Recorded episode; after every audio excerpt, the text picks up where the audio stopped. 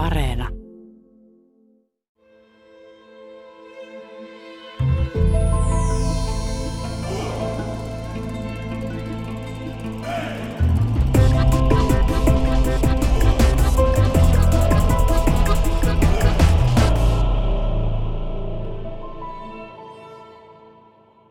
Mitä baletti merkitsee venäläisille? Tanssitaiteilija Jutta Mustakallio. No baletti on venäläisille erittäin tärkeä taidemuoto. He hengittävät taidetta muutenkin.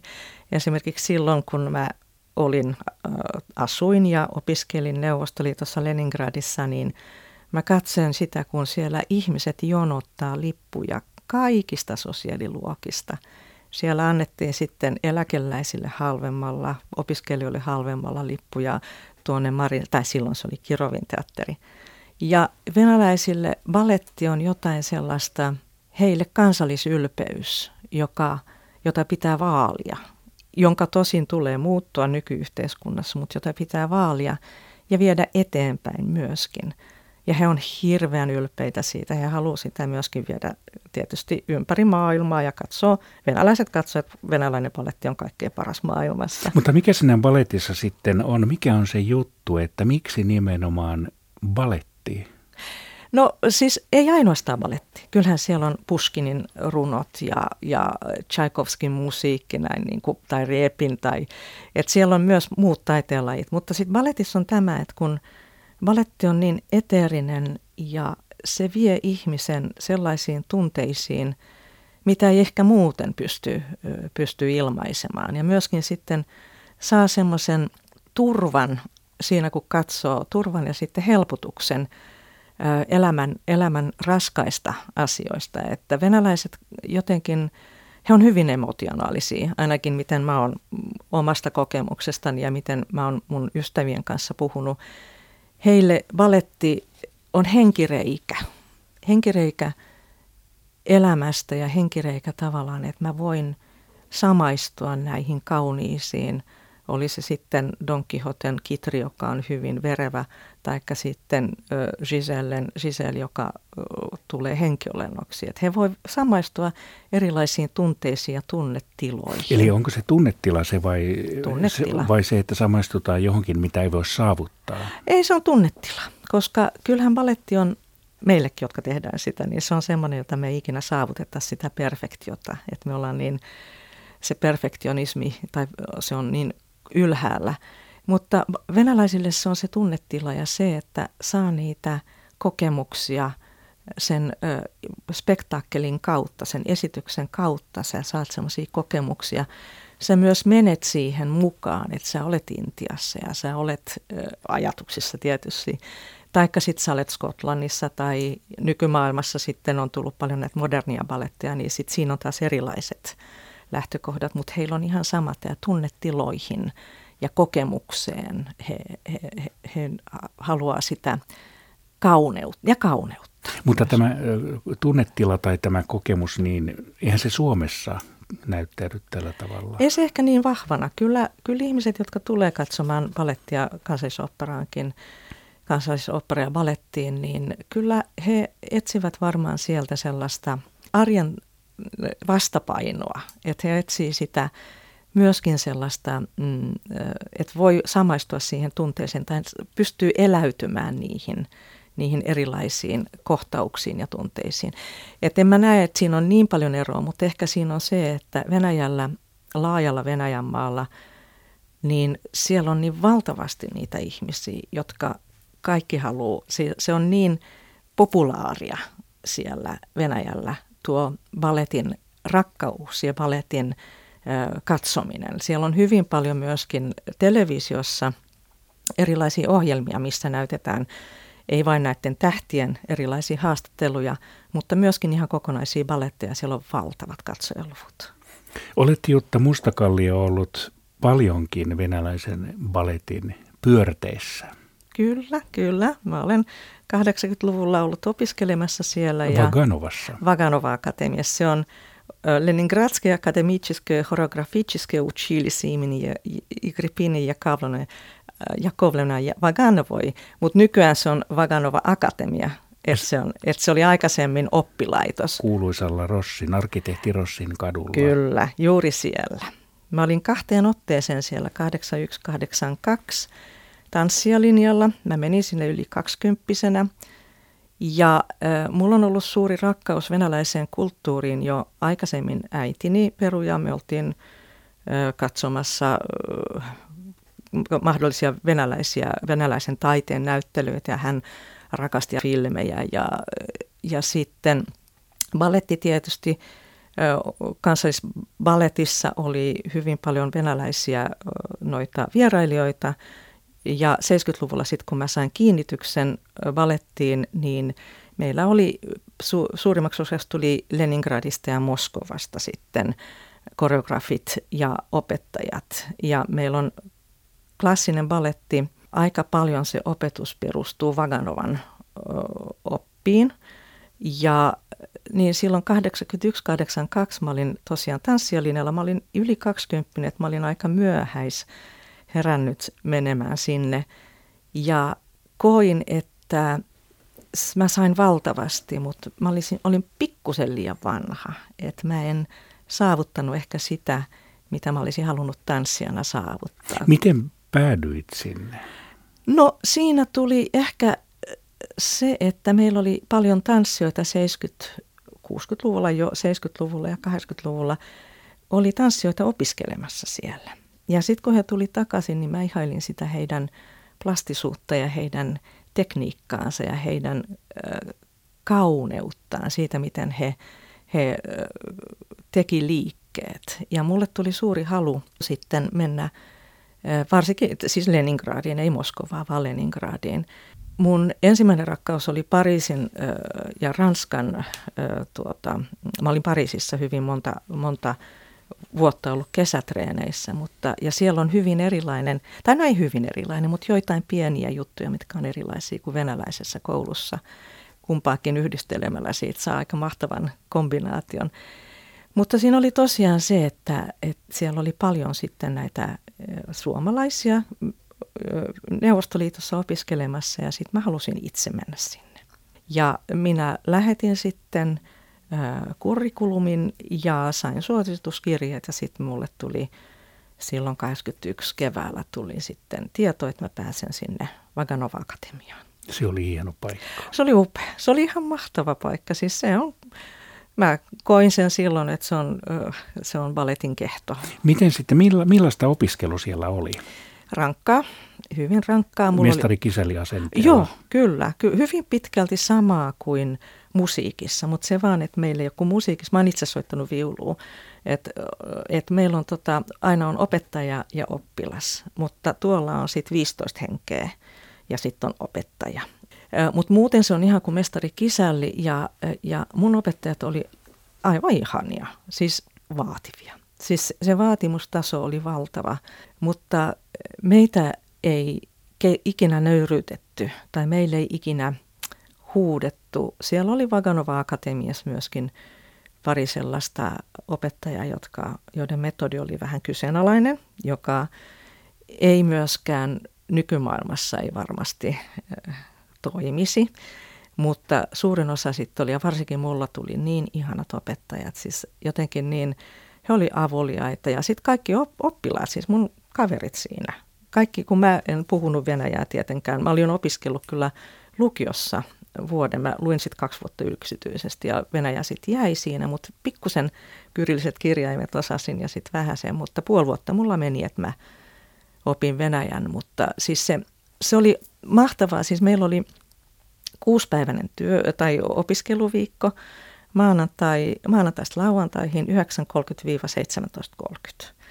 Ja sitten arkipäivisin me joko harjoiteltiin sen, niin kuudelta alkoi harjoitukset, ei koko vuotta, mutta varsinkin silloin, kun sitten tehtiin Shelkunchik, siis pähkinäsärkiä tuolla joulukuussa ja sitten kevätnäytöstä, niin sitten oli kuuden jälkeen harjoitukset. Ja lauantaisin ei ollut harjoituksia, mutta sitten me mentiin vielä kahdeksalta katsoon. Meillä oli propuskat sitten teatteri, Kirovin teatteri ja Maaliteatteri myös. Niin me mentiin katsomaan sitten esityksiä iltaisin, että meillä oli niin kuin koko päivä valettia. Oliko se sisäoppilaitostyyppinen, että sielläkö myös syötiin? No meillä ulkomaalaisilla ja sitten ne, jotka Venäjä, Leningradissa tai Leningradin ympäristössä, niin he asuivat kotonaan. Mutta siellä oli hyvin monesta Neuvostoliiton eri osavaltiosta oli tanssia opiskelijoita ja he asuivat internaatissa sisäoppilaitoksessa. Ja meillä oli sitten sillä lailla, että meillä oli staloveja, eli ö, ruokala ö, alakerrassa. Vaganovan akatemiahan se on valtava iso, siellä on ihan valtavasti niitä luokkia. Niin alakerrassa oli stalova ja mä muistan aina misnoissalat, se oli mun lempi, siis lihasalaatti. Että se oli niin kuin jotenkin semmoinen, että mä otin sitä aina. Että meillä oli kyllä siellä, siellä sitten, tota, ja kompottia juotiin tai syötiin. Se on hedelmämehua. Joo, kyllä, kyllä, jos on vähän sen hedelmä, hedelmä tota, paloja. Ja se oli hyvin herkullista, hyvin sokerista.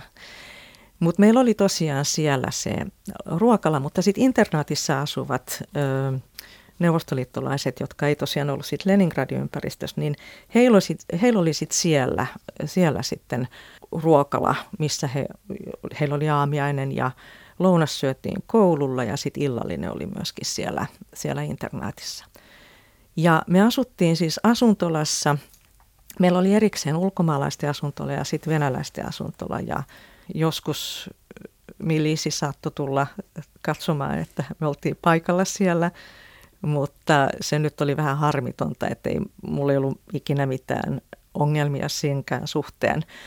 Mutta eihän meitä pystytty pitää erikseen, kun venäläiset oli niin hirveän mukavia, tai neuvostoliittolaiset. Niin mehän oltiin, niin kuin, he tuli meille käymään, siis hehän ei olisi saanut tulla sinne asuntolaan Neuvostoliitossa.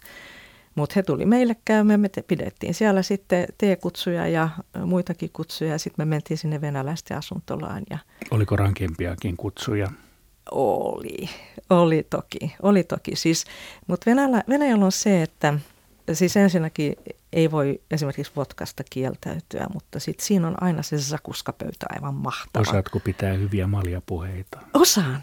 Osaan venäjäksi erittäin hyviä. Sitten mä osaan myöskin laulaa venäjäksi, kun sitten ex-mieheni, kun silloin kun mä olin naimisissa, me asuin siellä sitten Leningradissa, niin mentiin sitten Dachalle Levashovoon ja sitten siellä oli semmoinen – semmoinen tota, täti, perheinen asui siinä naapurissa, niin sitten he pakotti mut laulaa, niin kyllähän mä siellä venäläisiä juomalauluja lauloin venäjäksi ja he tykkäsivät kovasti. Et se, oli, se oli hauska, siis se on todella kivaa ja, ja nämä tämmöiset juhlat, niin ne oli aina niin sydämellisiä, kaikki ihmiset ja otti meidät ulkomaalaiset jotenkin suojelukseensa ja myöskin auttoi siinä – kaikessa, kaikessa, mitä saattaa tulla ongelmia, ongelmia tai jotain semmoisia hankaluuksia. Miten opi, opiskelijat valittiin Vaganovaan? No ulkomaiset opiskelijat, kun silloin ei ollut vielä videoita, niin silloin opiskelijat valittiin suositusten perusteella ja kurrikulumin perusteella.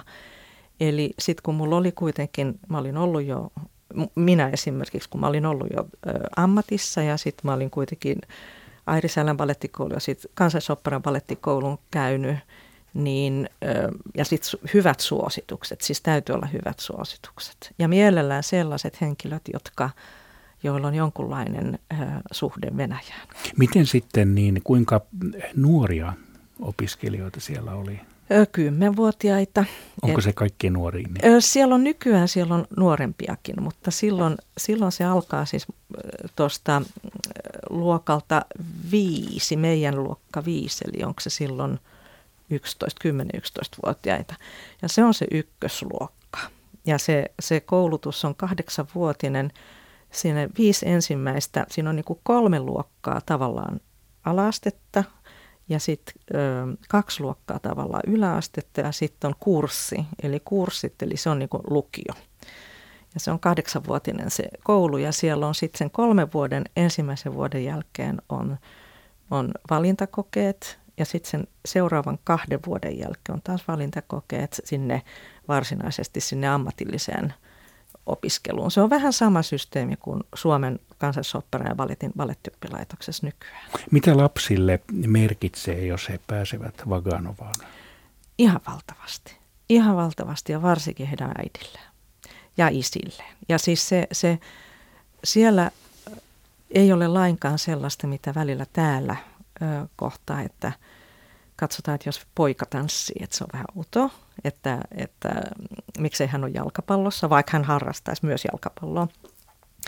Mutta siellä katsotaan, että se on suuri kunnia ja valtavaa myöskin sosiaalinen, varsinkin Neuvostoliiton aikana, niin se oli sosiaalinen nousu, kun pääsi siihen Vaganova-akatemiaan. Sen verran mä voin sitten kertoa siitä, miten sinne valittiin tosiaan Neuvostoliiton aikaa varmaan nytkin, koska ne suurimmat koulut on Pietarissa ja sitten Moskovassa. Siinä on kummas, kummaskin on Akademia Baljeta. Ja tämä Pietarin on imeni Agrippin ja Kovleni Vaganovoi. Ja nyt mä en muista, mikä se Moskovan koulu on, mutta kuitenkin niin. Ja Permissä on myös hyvä koulu. Sitten Nizhny Novgorodissa on, että niitä kouluja on, mutta ne suurimmat on tosiaan Pietarissa ja Moskovassa. Neuvostoliitossa meni tämmöinen ryhmä henkilöitä, opettajia ja sitten joita administraation ihmisiä ympäri Neuvostoliittoa, esimerkiksi Georgiasta, Gruusiasta, niin mun yksi ystävä oli sieltä, niin hän sanoi, että yhtäkkiä sinne pelmahti ihmisiä. Hän oli niin kuin jumppatunnilla siellä. Yhtäkkiä sinne pelmahti ihmisiä katsomaan ja sitten nämä pienet pojat ja tytöt, itse asiassa oli poikien tunti, niin sinne pojat laitettiin tota, semmoisiin kokeisiin, että heille katsottiin, että se hyppy on hyvä.